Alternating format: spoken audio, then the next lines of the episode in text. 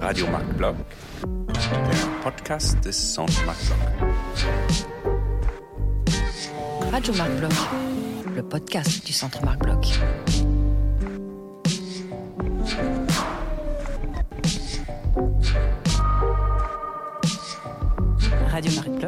Bloch. Le podcast du Radio. Le podcast du Centre Marc Bloch. Bonjour, bienvenue sur Radio Marc Bloch, le podcast du Centre Marc Bloch, le centre franco-allemand de recherche en sciences sociales à Berlin. Aujourd'hui, nous vous proposons un dialogue avec des chercheurs pour échanger sur leurs travaux et les débats qu'ils peuvent susciter. Je suis Mathias Delory, chercheur CNRS euh, au Centre Marc Bloch, et aujourd'hui, je vous propose un entretien avec Elsa Tulmetz et Eric Zangar. Le 22 janvier, le président Macron et le chancelier Scholz ont commémoré le traité de l'Élysée, signé 60 années plus tôt par leurs prédécesseurs De Gaulle et Adenauer.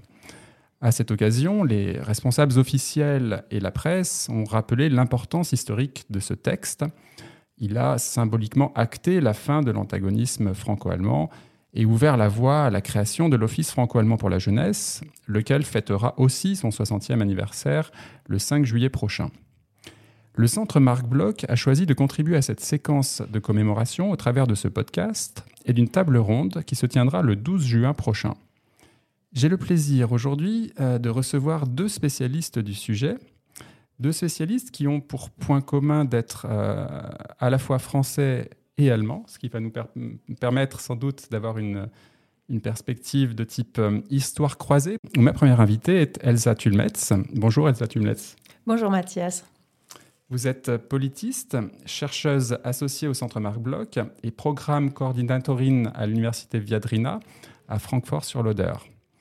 Vous êtes l'autrice de nombreux articles sur le sujet qui nous intéresse aujourd'hui, notamment un article dans Allemagne aujourd'hui, mm, paru récemment euh, dans le numéro 1 de l'année 2022. Cet article s'intitule L'Allemagne et la politique environnementale et climatique européenne. Mon deuxième invité est Eric Zangar. Bonjour Eric Zangar. Bonjour. Vous êtes également politiste, chercheur au Centre Marc Bloch et maître de conférences à Sciences Po Lille. Euh, vous avez peut-être un regard plus historique euh, qu'Elsa Tulmetz. Vous avez notamment publié un livre qui retrace que presque deux siècles euh, des relations franco-allemandes. Il s'intitule euh, Diffusion and in Franco-German Relations, euh, publié par Belgrave Macmillan en 2022. Éric Zangar, euh, je disais tout à l'heure que le traité de l'Élysée a symboliquement acté la fin de l'antagonisme franco-allemand. Euh, pourtant, la, France et, la RFA ont commencé à coopérer euh, auparavant dans le cadre de la construction européenne. Euh, du coup, quelle place accordez-vous au traité de l'Élysée dans l'histoire des relations franco-allemandes et du rapprochement entre les deux pays? Oui, merci beaucoup. Donc, vous avez tout à fait raison. C'est un, c'est un, traité qui ratifie plutôt une, évolution déjà en cours, qui, à mon avis, a déjà commencé même avant la Deuxième Guerre mondiale, par un rapprochement entamé à la fois au niveau des gouvernements, euh, notamment par les euh, ministres Stresemann et Briand, mais aussi au niveau des sociétés civiles. On a eu des, rencontres. euh, au niveau sociétal, notamment à travers les réseaux mouvements pacifistes et aussi au niveau des historiens. Il y a une commission euh, d'historiens franco-allemands qui s'est réunie déjà dans les années 20 et 30, même encore euh, euh, pendant le nazisme. Et donc, il y avait déjà des bases pour cette coopération qui ensuite ont été, ont pu être développées davantage après la deuxième guerre mondiale. Par contre, je dirais que le traité, l'impact du traité ou la, le, le statut du traité, il faut l'analyser de, peut-être de deux manières. Une manière, ce serait la dimension matérielle. Qu'est-ce que le, traité a vraiment changé en manière de de coopération, de, manière de travailler ensemble? Et ensuite, euh, euh, notre dimension, ce serait plutôt la dimension symbolique. Euh, qu'est-ce que représente le, le traité d'Élysée aujourd'hui? Euh, Comment il est mobilisé dans les discours euh, des, des deux des deux, des deux côtés du Rhin et même au-delà de, des relations franco-allemandes. Et, et je pense que la dimension matérielle, elle est peut-être un peu plus, finalement un peu plus limitée mhm. en termes d'impact, notamment parce que le, traité n'a finalement pas résolu une, divergence d'intérêts qui persiste encore aujourd'hui, à savoir une préférence de, la, de, la, la part des gouvernements français pour utiliser le, les relations franco-allemandes ou le, partenariat franco-allemand pour construire une autonomie européenne sur le plan euh, de la politique étrangère, militaire, euh, politique économique, euh, qui donc un intérêt qui était en conflit et qui continue à être en conflit avec un intérêt du, gouvernement, euh, ouest allemand et puis allemand depuis 1990 qui euh, tenait à continuer à développer la relation transatlantique à travers l'OTAN, à travers les relations bilatérales avec les États-Unis, euh, en même temps que la relation avec la France. Et euh, notamment, le Bundestag avait ajouté une préambule lors de la ratification du traité d'Élysée qui euh, affirmait que ce traité ne mettait pas en cause la, relation transatlantique, la coopération avec les États-Unis, ce qui a été perçu à l'époque en France, peut-être aujourd'hui un peu moins, comme un rejet, comme une sorte de, voilà, finalement l'Allemagne ne veut pas aller jusqu'au bout. donc, donc et donc, ce, projet, ce traité, finalement, dans sa dimension matérielle, je pense surtout eu un impact euh, sur le plan de la coopération euh, euh, culturelle. avec la création de l'Office franco-allemand pour la jeunesse. Avec la création de, de, en de 1963. Que vous avez analysé dans votre livre, évidemment. Donc, euh, et puis, je pense que la, fonction la plus importante aujourd'hui du traité, c'est vraiment la fonction symbolique. Cette, cette, idée que, voilà, euh, qui, voilà, qui est peut-être même un peu exagérée. Il dit, voilà, ce, ce traité a mis fin à des siècles de, de haine, de, de, rivalité, de conflits violents, et, que depuis ce traité, depuis cette, euh, cette, cette, ratification, on est entré dans une ère d'amitié, de, Esatul Metz, euh, selon vous, quelles ont été les autres grandes dates clés dans l'histoire des relations franco-allemandes euh, depuis les années 60 alors, il y en a eu plusieurs. Il faut savoir que hum, lorsque l'on passe en revue les, les accords et les déclarations franco-allemandes, on se rend compte que très souvent, une prise de position a été prise par la France et l'Allemagne en commun en vue de préparer des sommets européens sur des thématiques d'actualité. Donc, on retrouve les thématiques de la guerre froide au moment de la guerre froide, euh, les thématiques du dégel au moment des années 80 et en particulier euh, les années évidemment euh, fin des années 80, début des années 90 qui ont été assez cruciales, surtout du point de vue des politistes en termes de reformulation, renforcement peut-être de la relation franco-allemande dans un contexte tout à fait nouveau, celui de de l'ouverture donc de l'Europe, de, la chute du mur de Berlin, de la chute du rideau de fer, euh, et on se rend compte que dans ce contexte, euh, le couple franco-allemand, puisqu'on parle souvent de couple en France, euh, plutôt de moteur côté allemand, a été assez innovant. déjà dès la fin des années 80, il y a eu l'idée de, lancer ce que l'on appelle des systèmes de fonctionnaires d'échange, où par exemple à l'OSCE, un Allemand a parlé pour la France et un Français a parlé pour, pour l'Allemagne pour montrer à l'URSS que le couple franco-allemand était capable euh, de travailler ensemble euh, avec des loyautés qui s'expriment des deux côtés. on remarque qu'après la chute du mur, cependant, il y a eu des divergences, des dissensions entre la France et l'Allemagne sur la manière d'envisager le futur de l'Europe à, ce moment-là. Euh, c'est-à-dire comment la France voyait euh, le, rapprochement avec l'Europe de l'Est et l'Allemagne voyait le rapprochement avec l'Europe de l'Est. Ces visions n'étaient pas les mêmes. Euh, la France avait une perspective à l'époque avec le président Mitterrand assez critique par rapport à l'Europe de l'Est. Il y avait des analyses de risque aussi qui, étaient, qui voyaient que, par exemple, par rapport aux droits des minorités, il y avait des risques de, de retour à des, à des euh, conflits en Europe, alors que l'Allemagne était beaucoup plus sereine. Elle avait aussi une histoire plus longue avec l'Europe de l'Est. qui faisait qu'elle s'engageait dans son discours aussi plus facilement, donc sous le gouvernement Kohl, vers des perspectives d'adhésion déjà à l'Union européenne, donc des pays d'Europe centrale et orientale. La France était donc plus critique, l'Allemagne plus ouverte, et ce sont finalement des négociations entre la France et l'Allemagne qui ont dû avoir lieu pour rapprocher ces visions de l'Europe euh, rassurer la France qui se posait aussi des questions sur le rôle de l'Allemagne réunifiée dans une Europe aussi en voie d'élargissement ou qui euh, prenait cette direction. Et euh, côté allemand, apporter des garanties aussi à la France, notamment au niveau de la monnaie unique qui a, qui a été créée, donc plus tard l'euro. Il y a énormément de choses à mentionner, je pense, en termes de franco-allemand, en termes d'innovation aussi au cours des années 90. Euh, je pense que là, on remarque un rapprochement surtout avec le traité de Maastricht au niveau euh, politique étrangère et de sécurité, où la coopération franco-allemande a été vraiment euh, un moteur en fait en termes de, lancement aussi de nouvelles formes de coopération dans ce domaine, non seulement au niveau franco-allemand, mais aussi en coopération avec les autres pays d'Europe. à l'époque, donc de l'Union européenne des 15, puis l'Union européenne élargie plus mm. tard à partir de, de 2004. Donc là, je, passe déjà beaucoup plus loin. Oui, on, reviendra tout à l'heure sur la coopération en matière de sécurité et de défense. Euh, j'aimerais aborder la question des facteurs euh, de, ce rapprochement.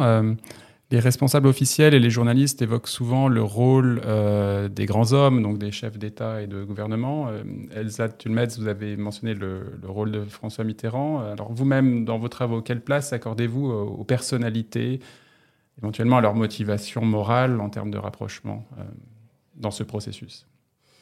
Alors en effet, je pense que la personnalité euh, et également la couleur politique des personnes au pouvoir, donc qu'il s'agisse de chef d'État, président ou euh, chancelier en Allemagne ou chancelière, Premier ministre si également, ou même s'il, a un rôle symbolique, le président en Allemagne, euh, je pense que ces personnalités euh, jouent un rôle dans la définition euh, des priorités au niveau franco-allemand, donnent un peu le ton aussi du coup au niveau européen, en restant quand même attentif à ce que d'autres États en Europe expriment. mais le rôle des personnalités est en effet essentiel. Il y a des travaux en relations internationales qui s'intéressent à la psychologie de, de personnalités politiques ou de personnes de pouvoir. Euh, je pense qu'en effet, ces travaux peuvent peut-être éclairer sur euh, des visions, des, euh, projections, des, projets concrets qui ont été mentionnés déjà au tout début des années 90. Donc, par exemple, le, président François Mitterrand avait déjà exprimé l'idée d'une une coopération européenne plus large qui dépasserait l'Union européenne, à l'époque encore communauté européenne. une idée qui a été reprise très récemment, sur laquelle s'est appuyé en tout cas euh, euh, le président Macron pour lancer euh, ou relancer en coopération avec d'autres acteurs européens, il n'est pas le seul, cette idée de communauté politique européenne qui a été proposée lors du sommet de Prague en octobre 2022, l'année dernière. Et on, comprend en vous écoutant que les acteurs jouent un rôle et les acteurs, ce ne sont pas seulement les chefs d'État et de, gouvernement. Vous avez tous les deux euh, évoqué cette idée euh, tout à l'heure. Euh, une notion que je trouve intéressante, c'est la notion d'échange parapublic, une notion mise en avant par un collègue Ulrich Krotz. Eric Zangar, je crois que vous reprenez également cette notion dans, dans vos travaux. Oui, effectivement c'est, euh, ce sont des liens, des contacts qui euh, permettent de comprendre euh, aussi pourquoi dans certaines situations une initiative purement politique ou gouvernementale peut avoir un effet et dans d'autres situations non. Comment une, une, une, initiative qui est lancée au niveau des élites peut prendre racine aussi au sein des sociétés ou non. Et euh, effectivement, euh, euh, Ulrich, Ulrich Krotz l'a analysé pour les cas de, de, la bah, réconciliation depuis, les années 50. il a examiné le rôle de, bah, d'initiatives comme le FAGE, le rôle de, jumelage entre, entre villes françaises et allemandes. L'ophage, les jumelages qui sont à l'interface entre le public et le privé. je crois que c'est ce que dit bien cette Voilà. notion. Ouais, c'est une singularité sans doute euh, franco-allemande. Exactement. ouais. Euh, vous avez toutes deux travaillé sur euh, les relations franco-allemandes dans le domaine de la défense et de la sécurité. Donc j'aimerais aborder cette question avec vous, euh, d'autant qu'elle est d'actualité avec la guerre en Ukraine. Euh, Elsa Tulmetz, euh, le contexte de ces dernières années, la guerre en Ukraine, le Brexit euh, par ailleurs, euh, qui quelque part euh, fait bouger le centre de gravité de l'Union européenne vers l'Europe continentale.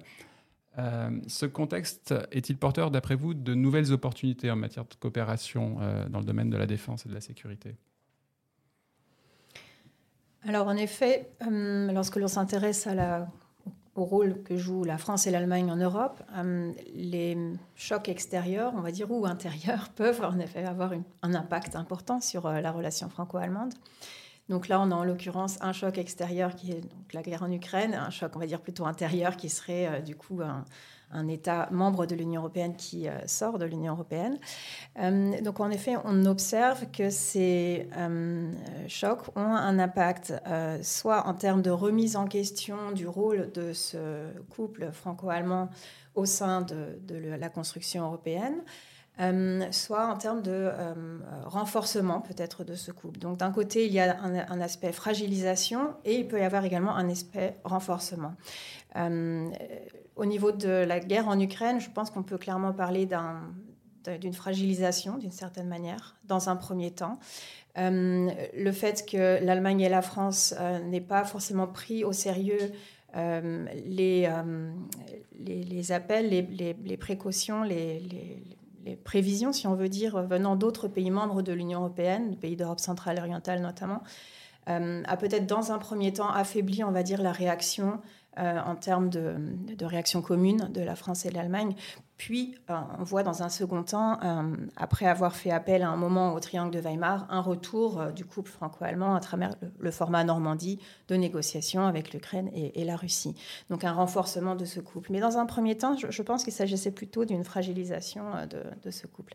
Quant au Brexit, il s'agit en l'occurrence plutôt d'une situation qui a permis à la coopération franco-allemande de se renforcer, notamment dans le domaine sécuritaire et militaire, puisqu'avec le départ de, la Grande-Bretagne qui travaillait étroitement avec la France dans le domaine militaire notamment, il a fallu repenser euh, ces questions au sein de, la coopération euh, Union européenne. Euh, cette coopération, du coup, s'est renforcée au niveau franco-allemand, aussi avec d'autres pays membres de l'Union européenne. On voit en termes de coopération de défense et d'armement euh, des nouvelles questions qui se posent euh, dans les projets qui sont menés, euh, notamment avec l'Espagne, ou l'implication un peu plus importante de, la Pologne aussi dans la manière de penser les questions stratégiques au niveau européen. Revoir aussi les, visions de la sécurité en Europe, donc avec des décalages qui existent entre les pays d'Europe centrale et orientale et les, États membres plus anciens de, l'Union européenne, pour essayer de repenser la notion de, sécurité, aussi d'ajuster euh, euh, ces, visions et aussi les réponses concrètes qui puissent être apportées en termes de, maintien de la sécurité euh, aux frontières de, l'Union européenne. Euh, et de manière générale, on, observe aussi une volonté euh, franco-allemande de se redéfinir dans un contexte européen, ce qui était relativement clair lors du traité d'Aix-la-Chapelle, qui en fait, euh, même en changeant de nom, a permis de relancer un traité franco-allemand euh, euh, relativement ancien qui date de 63. Donc avec le traité d'Aix-la-Chapelle, on voit des invitations de personnalités politiques européennes à venir intervenir dans un contexte, une célébration franco-allemande. Donc une manière de, revoir aussi un peu, de moderniser peut-être le rôle de coopération entre la France et l'Allemagne. Des points intéressants aussi, euh, je pense, euh, liés au fait que l'on repense ces questions de sécurité. On a parlé des personnalités. On voit aussi émerger, je dois le mentionner, le rôle des femmes dans la, mmh. dans la politique étrangère. C'est assez intéressant au niveau euh, des célébrations, et notamment la dernière en janvier dernier, euh, où l'on voit que les, les présidentes des parlements français et allemands, donc sont des femmes, sont présentes, s'expriment aussi sur, sur ces points. En termes de diplomatie, il y a notamment côté allemand une relance aussi en termes de, réflexion sur ce qu'apportent les femmes en matière de sécurité, en matière également de, questions militaires. Est-ce que l'on s'engage ou non dans des conflits ouverts? Est-ce que l'on pense peut-être les questions de sécurité d'une autre manière? Euh, pour reprendre un terme qui est celui d'Hillary Clinton, le smart power, peut-être une manière différente de concevoir le pouvoir, qui n'est pas euh, dénué de, pouvoir, euh, on va dire hard power, mais qui contient surtout soft power. Donc je pense une autre manière de concevoir les relations internationales, qui est aussi promue à travers des réformes menées notamment au sein du ministère des Affaires étrangères allemand actuellement. Et en même temps, le chancelier Scholz a annoncé une augmentation significative euh, du budget militaire euh, de l'Allemagne. Est-ce qu'on ne va pas plutôt dans le sens euh, du hard power côté allemand et d'un recul de la notion de culture de la retenue qui a, pendant longtemps caractérisé l'identité de politique étrangère de l'Allemagne Qu'en pensez-vous, Elsa Thunmetz? Alors évidemment, il y a de nombreuses discussions qui ont été lancées depuis le, discours de Olaf Scholz qui lance ce terme de, de Zeitenwende, qui n'est pas évident à traduire en français, de, changement, de tournant, d'entrée dans une nouvelle ère. Euh, euh, on voit en effet qu'il y a une euh, manière différente de revoir la, stratégie, de, l'envisager. je ne pense pas cependant que côté allemand, il y ait un réel engouement pour entrer dans un conflit armé. Au contraire, il y a une recherche, si l'on observe la manière dont les négociations s'effectuent entre la France et l'Allemagne et d'autres pays euh, européens, une recherche d'autres moyens d'être réactif sans être euh, proactif. Donc il y a quand même une différence dans la, réponse apportée côté allemand, qui tient compte aussi de l'opinion publique allemande, euh, qui bien sûr voit que les choses doivent changer, mais en douceur et non pas de manière abrupte. Eric euh, Zangar, on, a longtemps écrit et dit qu'il existait une différence en termes euh, d'identité ou de culture de la politique étrangère, avec euh, une France qui n'hésite pas à projeter ses forces à l'étranger et une Allemagne qui, jusqu'en 1994, se refusait à le faire.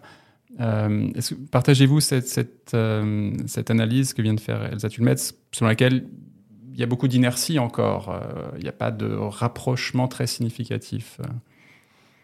Euh, oui, tout à fait. Euh, je, suis plutôt d'accord avec, cette analyse. Alors, je pense qu'il faut juste faire attention à ne pas, comme, comme font souvent certains observateurs, souvent en France ou même, même mais aussi en Allemagne, dire voilà, l'Allemagne serait toujours traumatisée par le passé nazi, par... Euh, euh, je pense que c'est plus compliqué que ça. Euh, je pense que depuis même les années 80 et surtout 90, il y a eu plusieurs tentatives de la part d'élites politiques allemandes, de tous les partis, pas que les conservateurs, mais aussi les Verts, les sociodémocrates, de justement réinterpréter les, les, enseignements du nazisme et du, passé nazi en disant que Bon, maintenant, aujourd'hui, euh, dans, un monde mondialisé, euh, euh, il, faut qu'on assume nos responsabilités et donc maintenant, il faut plutôt dire, plutôt prévenir un, un, nouveau Auschwitz, une nouvelle Auschwitz, plutôt qu'une nouvelle guerre ou peut-être donc peut-être même être prêt à faire la guerre pour éviter euh, des massacres, des violations de crimes, de, droits de l'homme, euh, des, euh, des invasions, comme ça a été le cas, comme c'est le cas actuellement, où pendant la première guerre du Golfe entre le, le Koweït et l'Irak. donc, ils ont essayé de réinterpréter ces, enseignements qui, il y a eu des tentatives, mais finalement, ça n'a pas trop pris. Euh, et ça, euh, je pense que la raison principale, c'est ce que, ce que Elsa Tulmetz a déjà mentionné, c'est le, l'absence de consensus clair au sein de la société. on voit encore aujourd'hui, mais même pendant depuis depuis les guerres en Yougoslavie, une, division au sein de l'opinion politique allemande entre une partie qui dit oui, effectivement, il faut intervenir, il faut utiliser la force si c'est nécessaire pour prévenir les euh, massacres, génocides, euh, crimes de guerre, etc. Et une autre partie qui, qui reste plutôt attachée à, euh, aux enseignements précédents qui dit bah non, l'usage de la force, c'est quelque chose de mal en soi. Ce c'est pas comme ça qu'on résout les, conflits dans le monde. Et, et, il faut éviter l'usage de la force et plutôt privilégier d'autres moyens, les moyens euh, diplomatiques, économiques, euh, politiques, euh, qui avaient été développés par l'Allemagne pendant la guerre froide, je pense, de manière assez plutôt intéressante, même y compris au niveau des, fondations politiques, et qu'on a peut-être tendance à un peu négliger, oublier aujourd'hui. Et c'est un peu dommage. Une dernière question à, à toutes les deux. si vous aviez des vœux à formuler pour les relations franco-allemandes, quels seraient il Elsa Tulmetz? Moi, j'aimerais bien inviter les, personnes en charge actuellement de, s'occuper des relations franco-allemandes de, relire quelques éléments novateurs qui sont déjà présents dans des déclarations. Euh, à la fin des années 90, on parlait de coopération entre les ministères des Affaires étrangères, voire la création d'un ministère franco-allemand des Affaires étrangères pourrait être une, relecture des traités à faire dans le contexte actuel où on voit que, par exemple, les secrétaires d'État pour les affaires européennes travaillent étroitement ensemble, même s'il y a des divergences ou des différences de vue, euh, comme sur les questions d'énergie entre la France et l'Allemagne. Il y a moyen de travailler sur les convergences, sur leur rapprochement, voire un rapprochement institutionnel qui permettrait de résoudre euh, de nombreuses questions, notamment administratives, euh, pour les franco-allemands, les personnes qui ont les deux citoyennetés notamment ce serait aussi une avancée. Euh, ça pourrait être une coopération entre les associations qui existent entre, au, sein de chaque ministère, des, associations qui s'occupent de ces questions très concrètes, des partenaires, notamment des personnes qui travaillent dans les ministères. Et peut-être mettre en avant les exemples positifs au niveau du franco-allemand, pas uniquement promouvoir à travers la presse ce qui ne fonctionne pas, mais aussi promouvoir ce qui fonctionne, et c'est souvent assez méconnu. Donc, j'ai déjà mentionné en début de, podcast la, question des fonctionnaires d'échange. Il y avait aussi les fonctionnaires de liaison qui existaient avant, euh, qui existent toujours, avec également des associations. On a mentionné euh, le, rôle aussi de la, société civile.